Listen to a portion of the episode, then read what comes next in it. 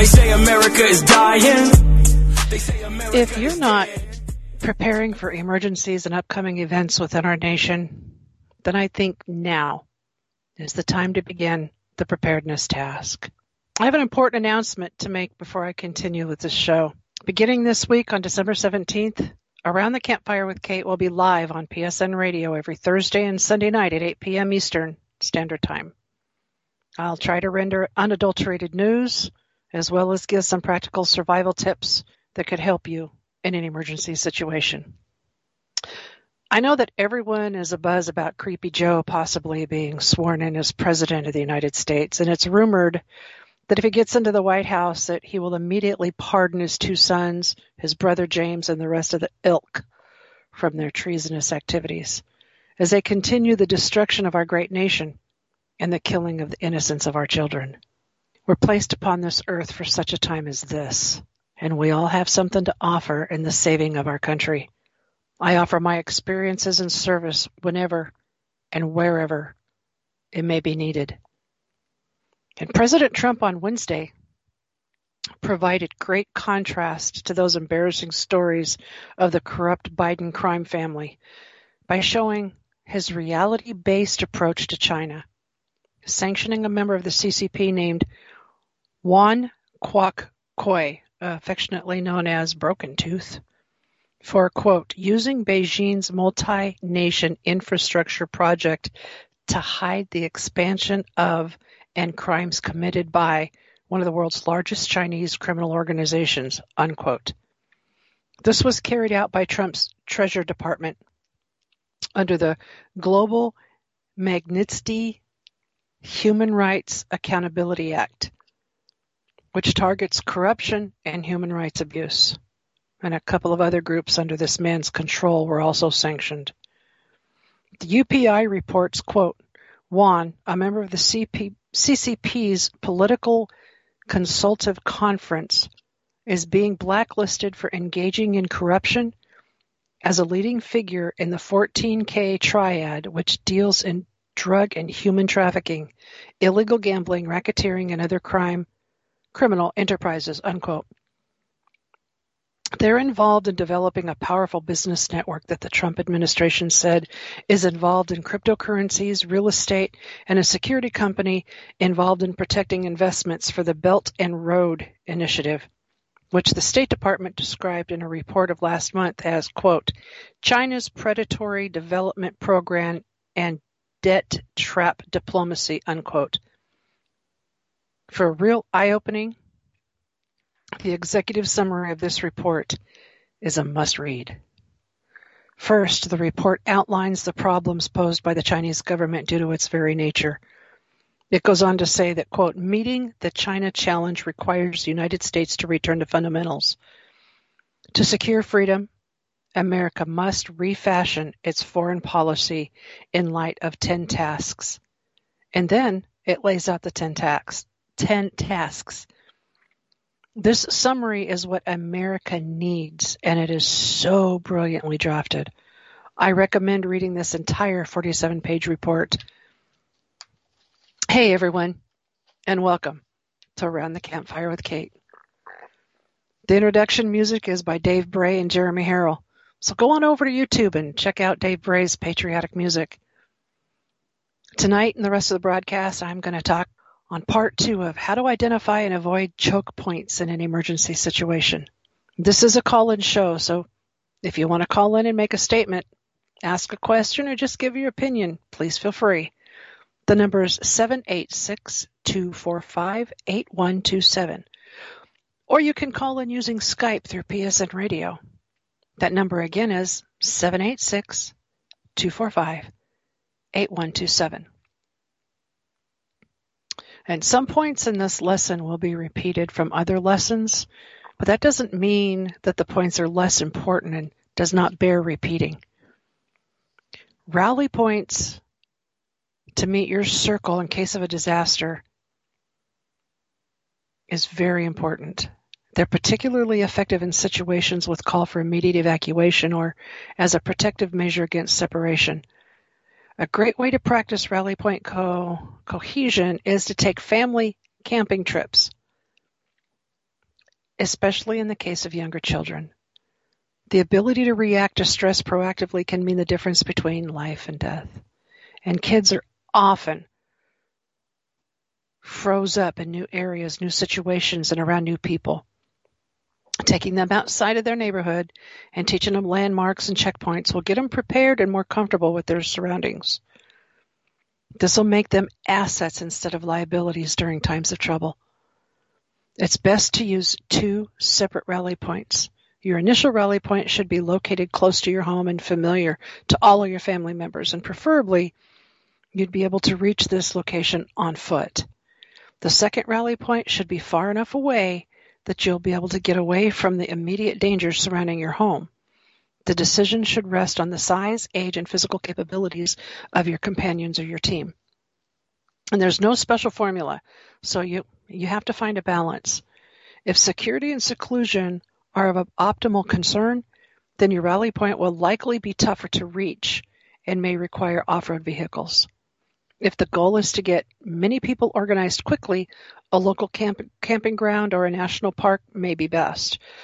Rally points should be defined from a directional perspective and tied to secondary factors within your local community.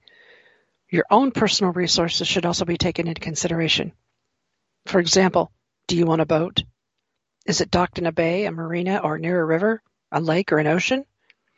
If you live inland, this can make for a great rally point. Your choice to head to such a location, however, should be guided by accessibility. For example, if you live in California, it may make sense to shoot for Catalina Island if you have a means of making it there. Since so many people will likely be heading east away from the coast, it's a smart move to do the direct opposite and head towards the water. You're not only like, like blah, rented lips tonight, folks. If you are you are not only likely to encounter little traffic, but little danger from the human element as well. creating a driving history of what you see in each direction is important memorize it or write it down and stick it in a safe place in your vehicle. Keep tabs on non-paved terrain while thinking about whether it could be navigated by your vehicle. Watch for police stations or military bases. The larger the authority presence in a given direction, the greater the likelihood of checkpoints, pat downs, and other protocols which would serve to slow you down or even detention terrain, types of roads, structures found along the way, presence of authority figures, and other sec- secondary and terrain factors will also come into play. All of these factors should weigh on deciding which direction will provide the best escape route for you. Depending on where you're located nationally, some of these directions will likely be more popular choices for the masses. If you can guess that most people will evacuate in one direction, you should go the opposite direction. The people on the coastal regions will tend to drift away from bodies of water. Therefore, like the Carolinas, Georgia, will likely head west, while the Californians, Oregon, Washington will probably head east. If you find yourself in either of these two states or all the, those other states, you should probably look either north or south, as the majority of the traffic will likely not move in that direction. If you're extremely well prepared, you may choose to go against common rationale altogether. If you have a boat docked somewhere offshore, you can choose to make a nearby make a nearby island your destination of refuge. Few people will think to hide on a small island off the coast of one of the Carolinas. This is precisely the outside the box thinking that you will need to employ in preparing for evacuations. Remember that congestion is as much of a danger during evacuations as the cause of the evacuation itself. Whatever you choose to do, your primary goal should be to distance yourself from crowds and crowded travel routes. Knowing what direction is best depends greatly on understanding where you are and what the fallout scenarios of your emergency are.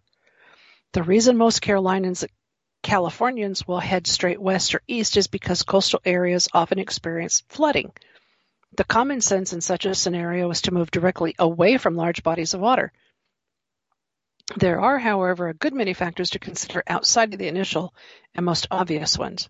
Traffic, weather patterns, and topography are just the tip of the iceberg. What other folks are doing should also have a profound effect on your decision making. It's very important to run away from the herd.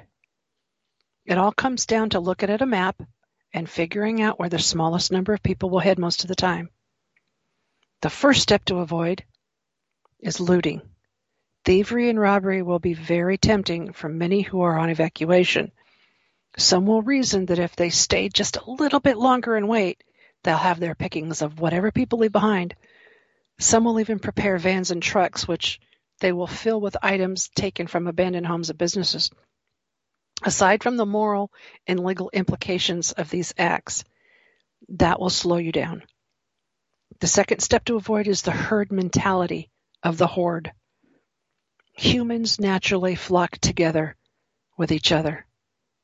We're simply wired to follow the pack. It's our most basic instinct in times of crisis, and we rely on instincts above all else. We will be tempted to drive in the direction that everyone else is driving, and you'll be tempted to behave in the way that everyone else is behaving. You'll be tempted to follow. Do not follow. Prepare yourself to be a shepherd instead of a sheep. Lead, never follow.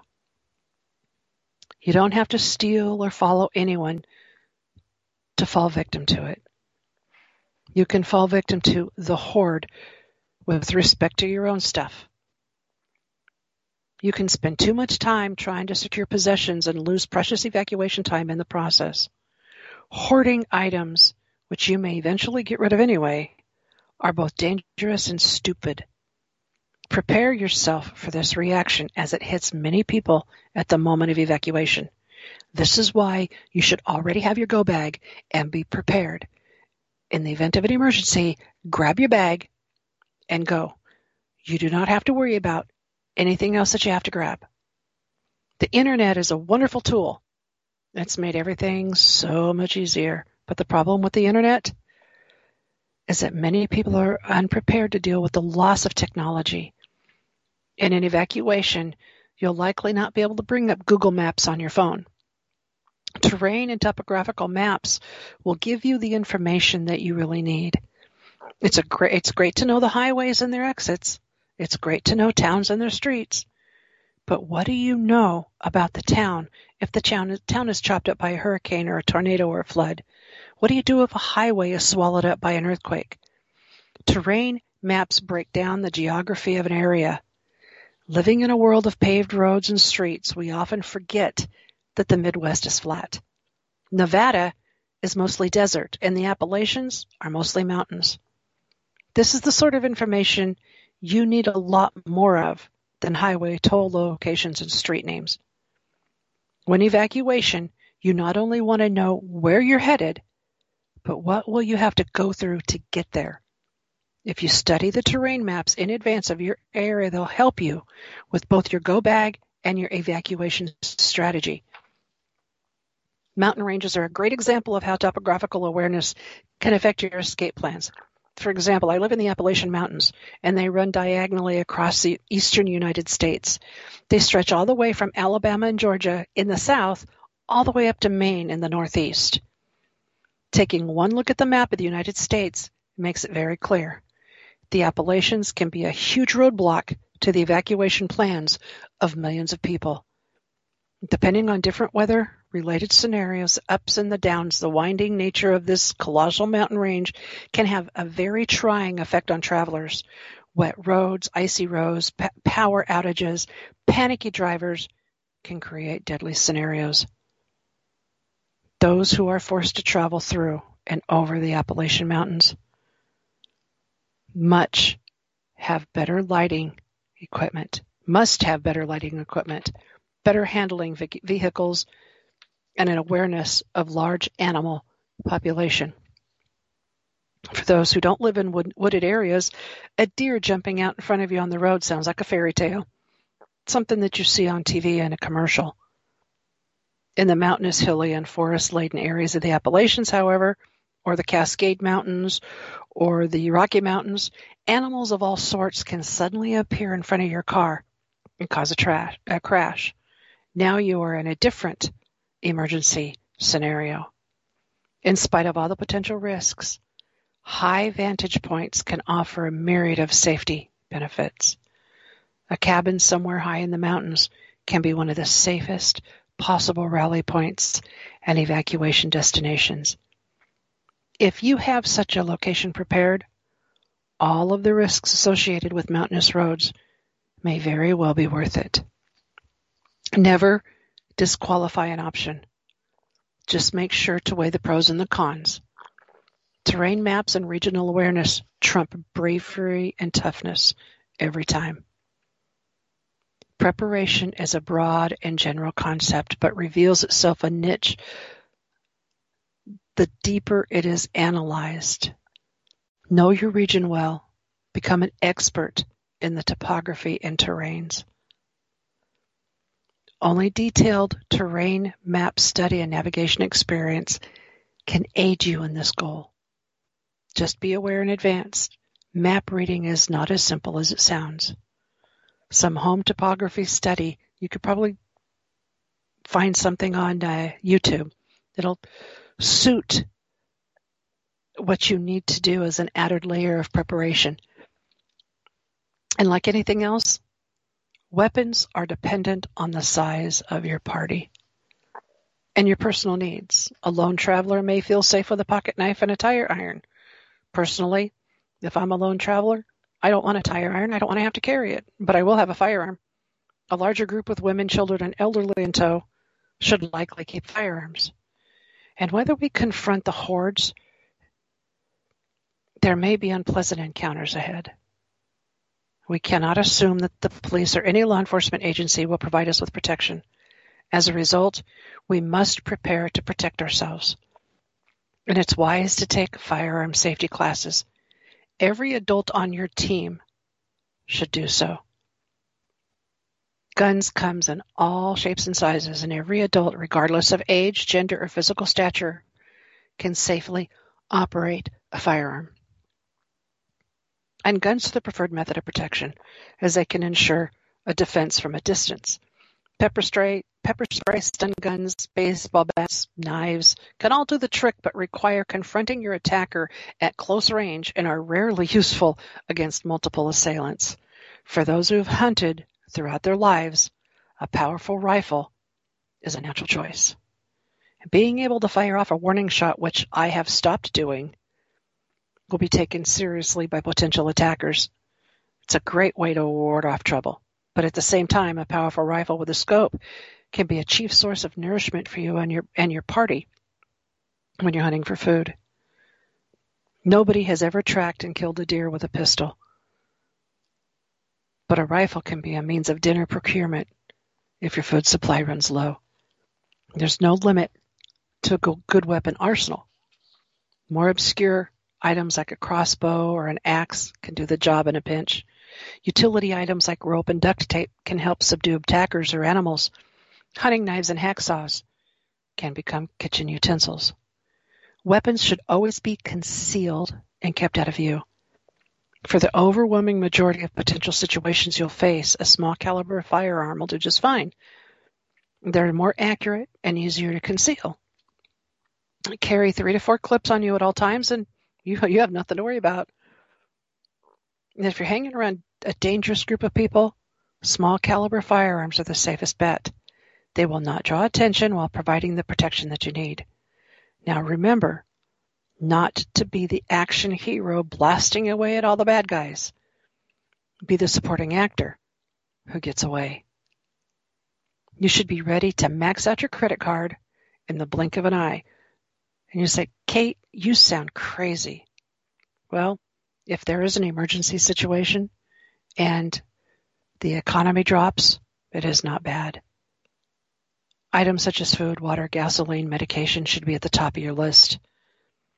This is not the time for prudent financial conservation.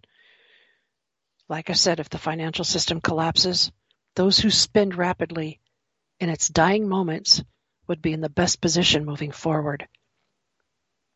Perhaps you want to pour some cash into an emergency debit card or a cash filled prepaid credit card.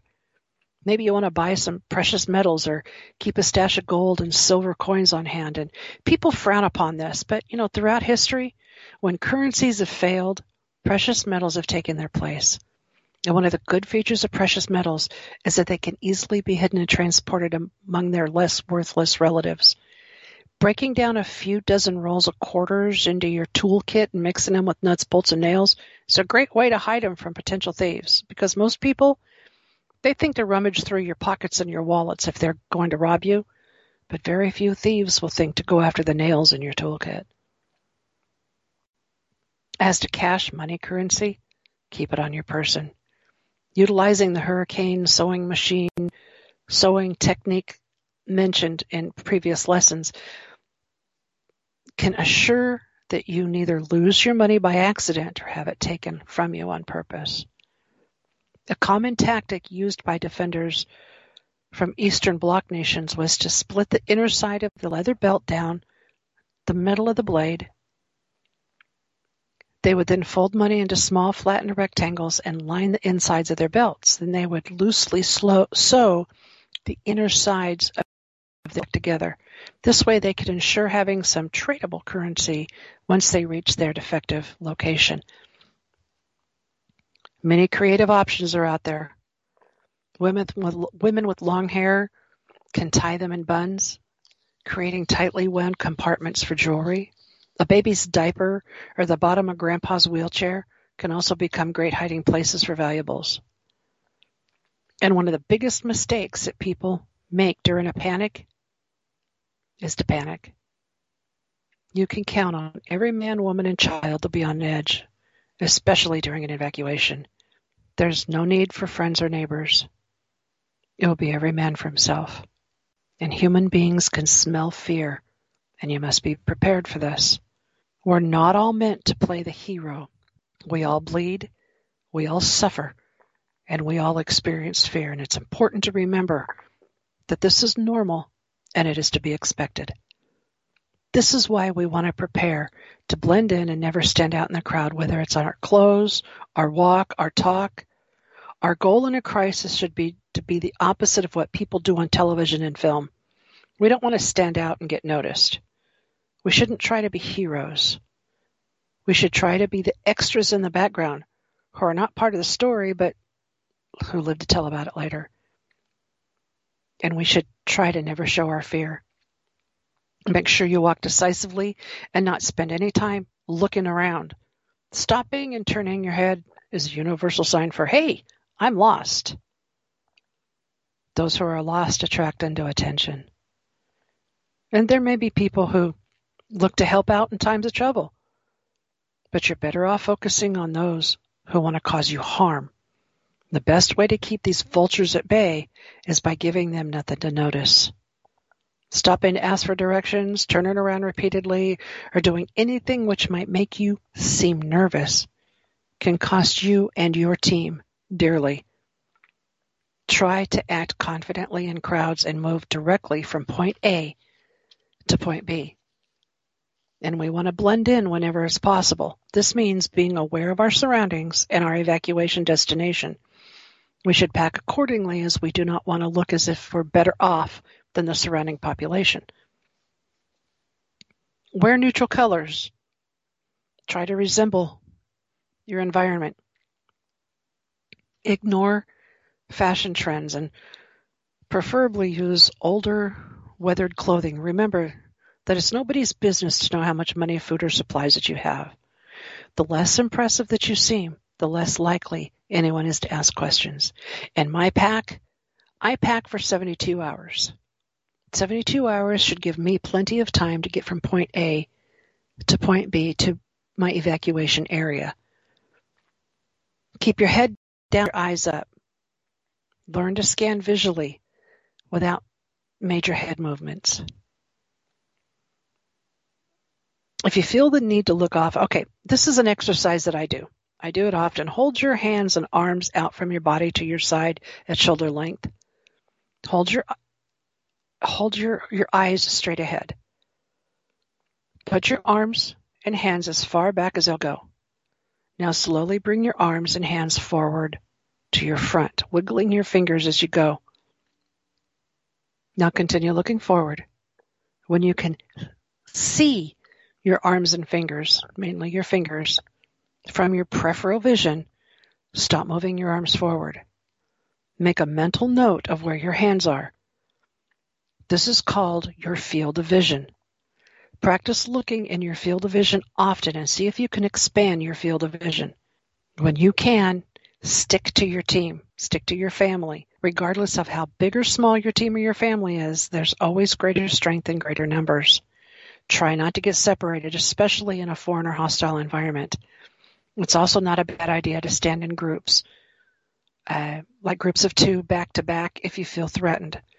Walk back to back until you're out of danger. But remember, this behavior should be reserved for visibly tense situations which are already getting out of hand.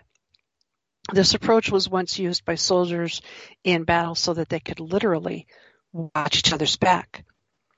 It is, however, an extremely defensive approach that will draw undue attention if utilized under peaceful circumstances. Remember, you want to be vigilant and you don't want people to think you're a vigilante. Go over the different scenarios with your team. And I'm not just talking about talk about the different scenarios. Work out the different scenarios. And never press anything. If you see or sense danger, danger approaching, it's always best to leave. Don't second guess the situation. Regardless of how confident or capable you may feel to take on any given situation, getting away from the situation is best. Just keep on reminding yourself that real life is not a movie. There are no rewards for being a hero. There's only survival. If you see trouble coming, whether it's a natural disaster or a herd of human cattle, move away. But if you live on high ground, away from coastal beaches, you should consider staying in place in case of a flood or hurricane. On the other hand, the higher up you find yourself, the greater the danger of high wind gusts. Weigh the potential risks carefully. If you're on level plains, a tornado should elicit the response to evacuate. If you have built a good fallout shelter, you may want to stay.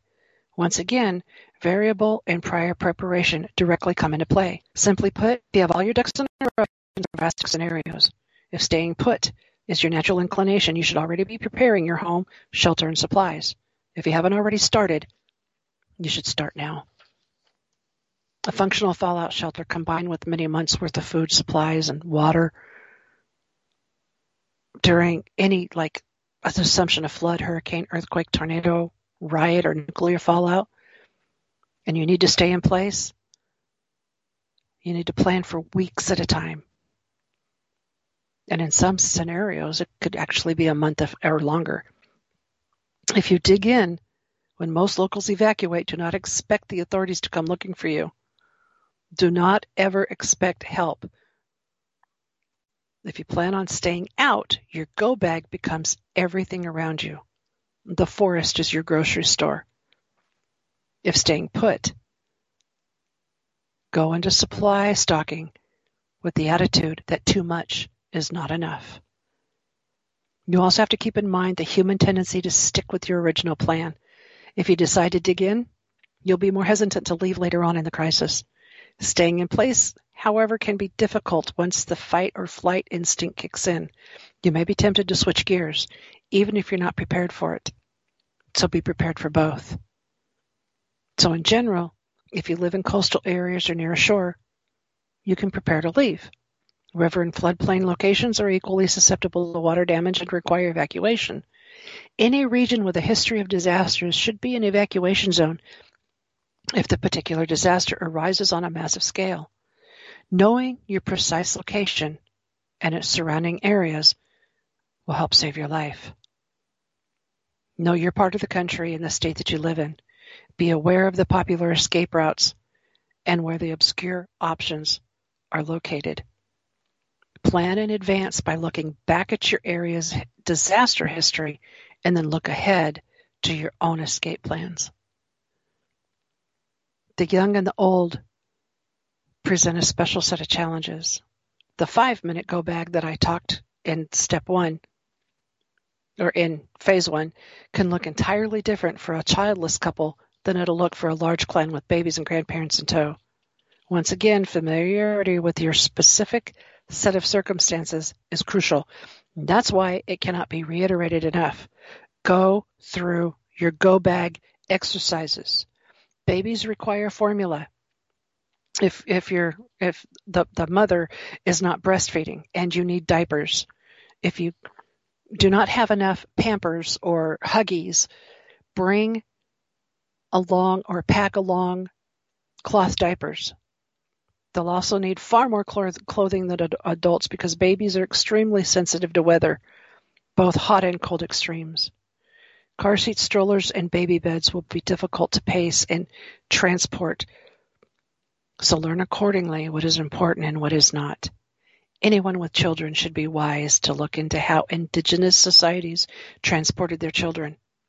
A kangaroo pouch is a perfect example, and many tribes place small children in sacks which can be handled from fixtures or hang from fixtures, allowing the child to be comfortable while sleeping once its neck muscles are strong enough. The elderly also poses a problem for transport. Those with issues that can be handled far more easily if addressed in advance. Any senior who uses a wheelchair should be thought of in advance. If you know that someone in your family or team cannot function without a certain item, then that item must be ready to go at all times. Such items must be able to fit into your mode of transportation. And folks with large families, small kids, or elderly relatives should have a large vehicle with ample space for bulky items of need. Stocking up on medication is always a smart move. This is especially holds true for prescription medication, which can be near impossible to acquire during shortages or when there's people on the move. The basics such as ibuprofen, aspirin, cough syrup, and anti-diarrhea medications should always be stocked en masse, pre-packed, and waterproof containers. And barter has been around since Adam and Eve and was as simple as one person offering a cow to another in exchange for helping pick up their fall crop. If the target family had no need for a cow, the first family could look for a different suitor. We can even say that the barter is the oldest and most reliable economic system known to mankind. I'll be doing a whole chapter on this subject. But in case you miss it when it comes out, well, I was going to briefly touch on it, but I'm going to do a whole whole show on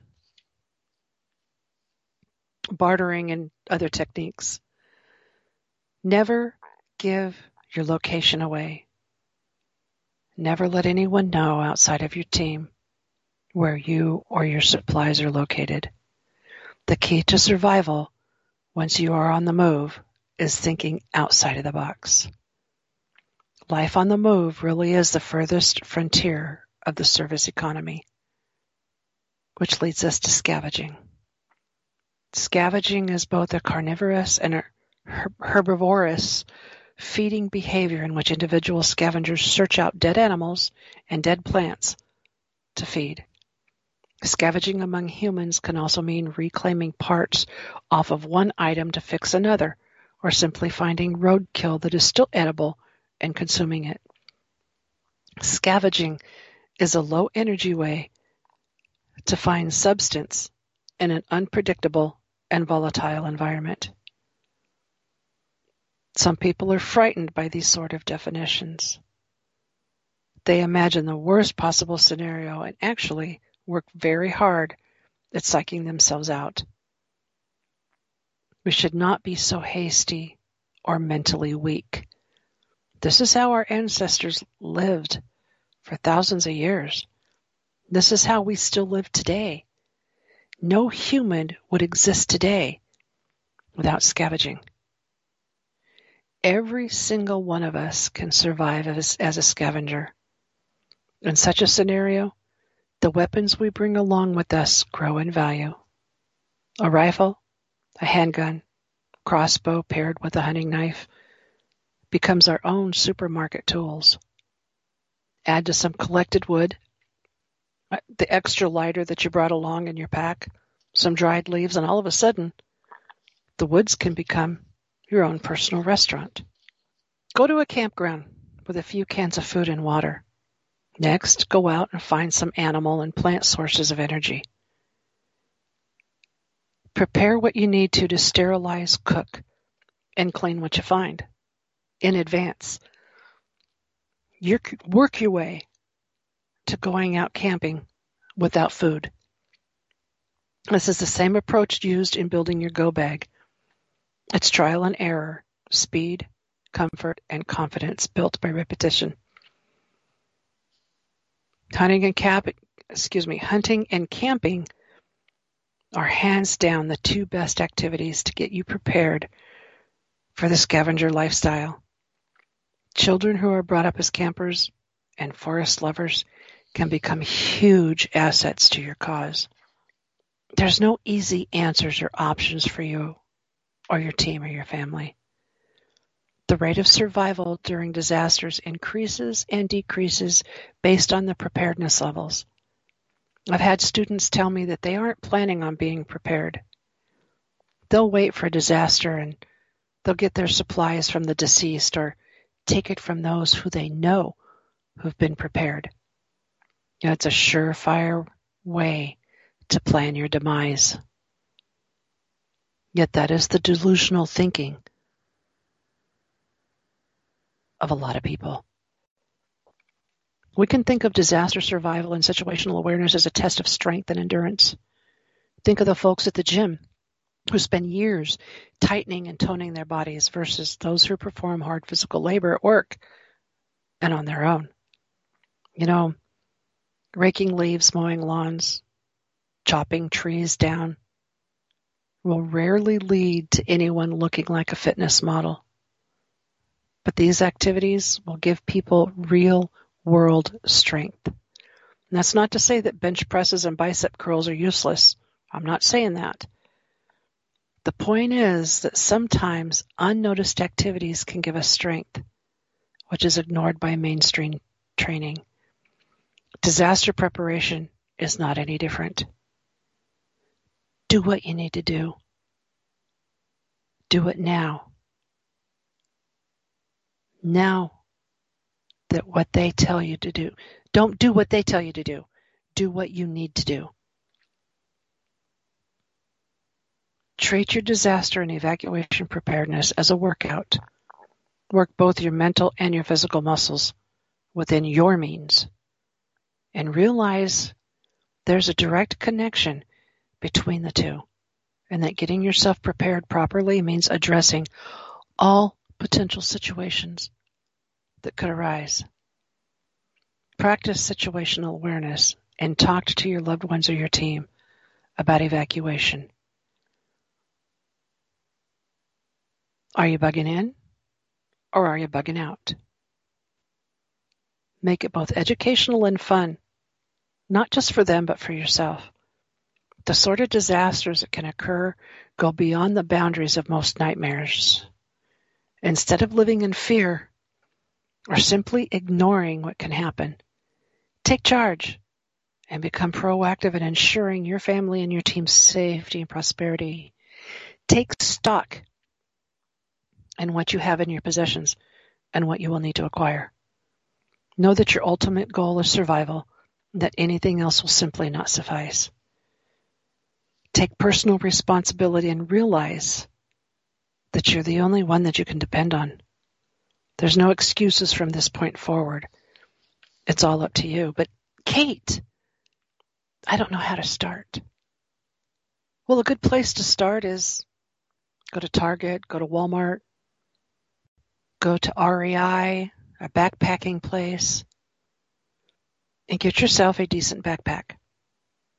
While you're in store, ask the associate to help you fit the backpack on your body.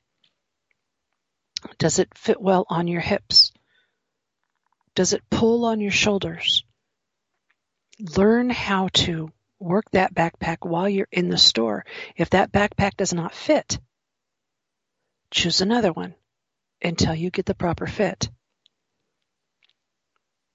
Take the backpack home and write out a list of what you need. Food, water, fire, shelter. Those are the four things that you need to survive. There are 72 hour kits that are in uh, little bags. Uh, M- MREs. You can pack repack MREs. Um, the 72 hour kits you can fit in that backpack. Now you have your food for 72 hours. Fire. You can have a knife. Always have a good, decent bushcraft knife. But with your fire, I have I, I, I use a knife and flint and steel. I also have a ferro rod. I also have waterproof matches. And I also have Bic lighters.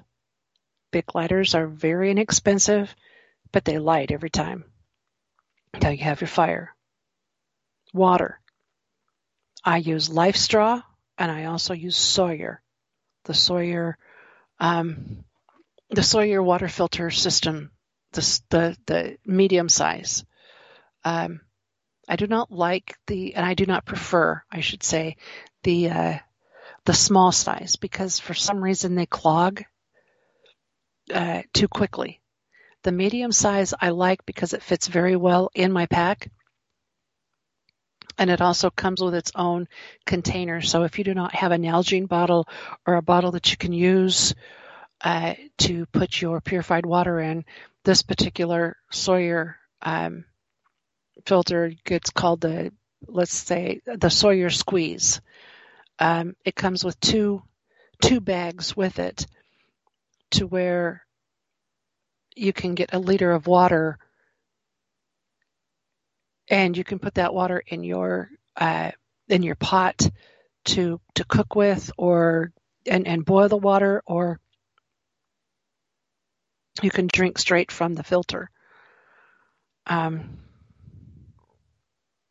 shelter. I, in my backpack, I have a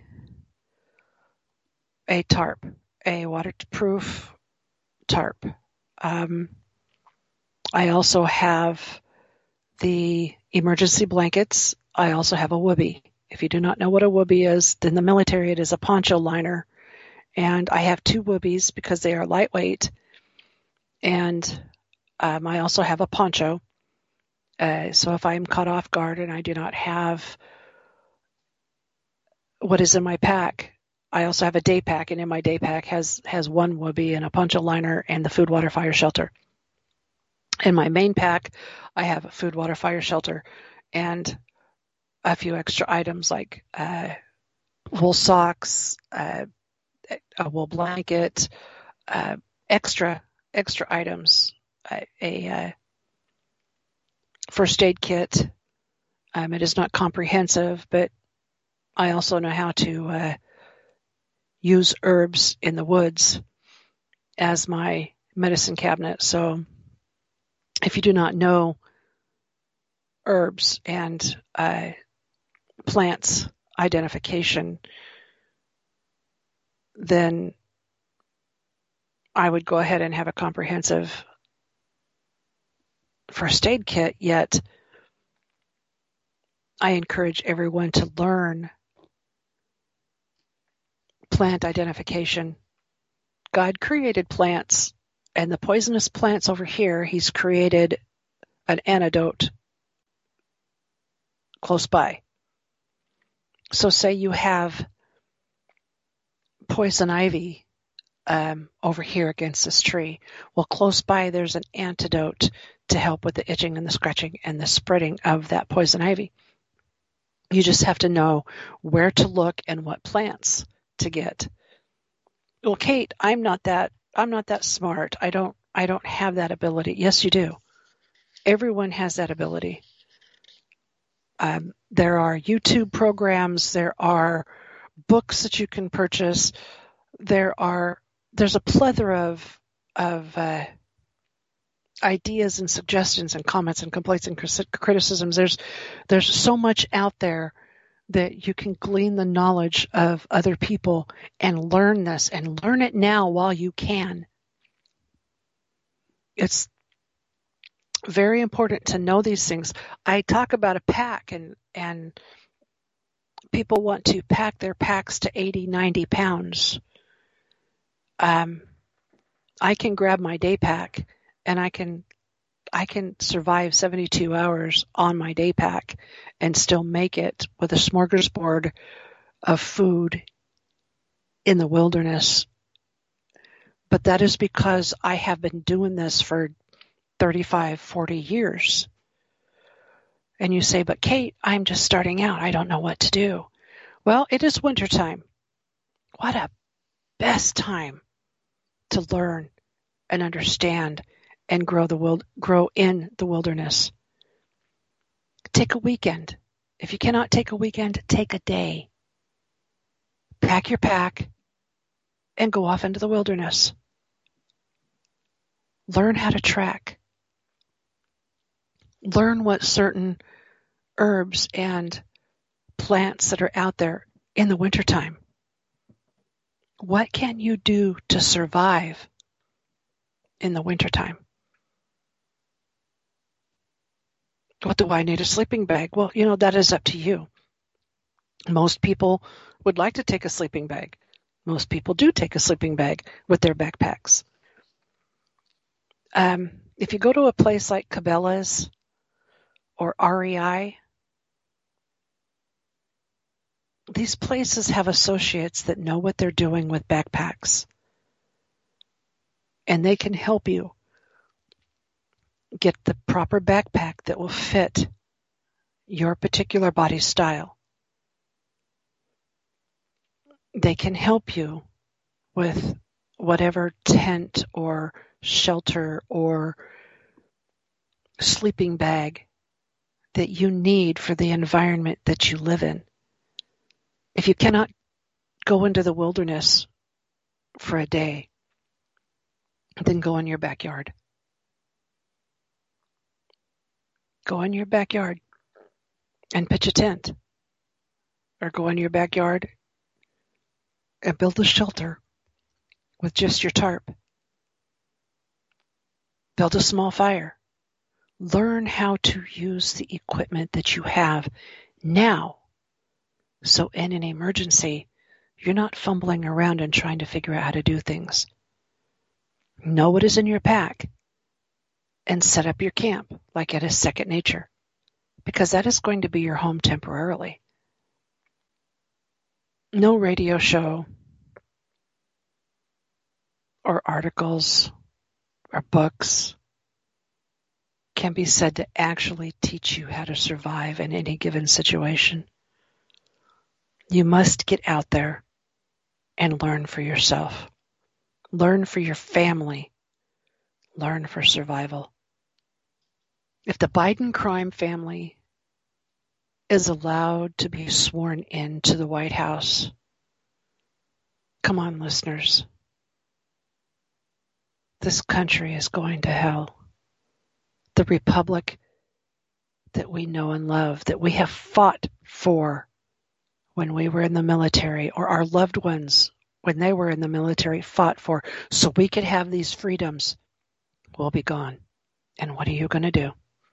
Are we going to sit back and just wait and say, oh, in four years, Biden crime family will be gone? I'm sorry.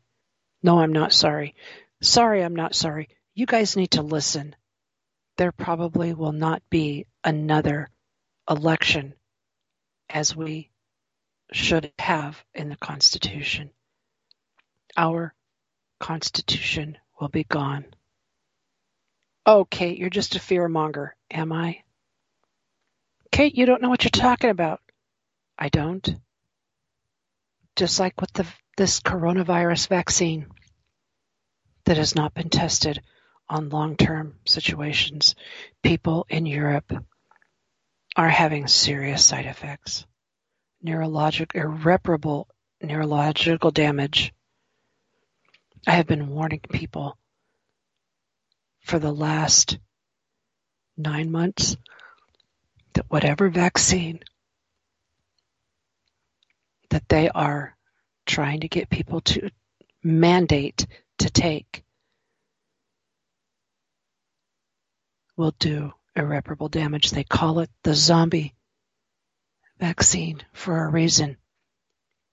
The neurological damage that is done is irreparable.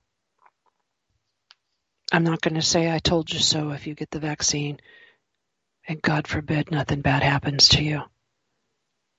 But if it does, I will not say, I told you so. But I will be there for you. This ends the broadcast for me tonight. It's my hope that you've learned something valuable. And thank you for joining me around the campfire. And remember, beginning Thursday night, December 17th, I'll be live on the air Thursday and Sunday nights at 8 p.m. Eastern Time, right here on PSN Radio. Train hard, train. Say you really care, but America is dying. I don't see no love nowhere.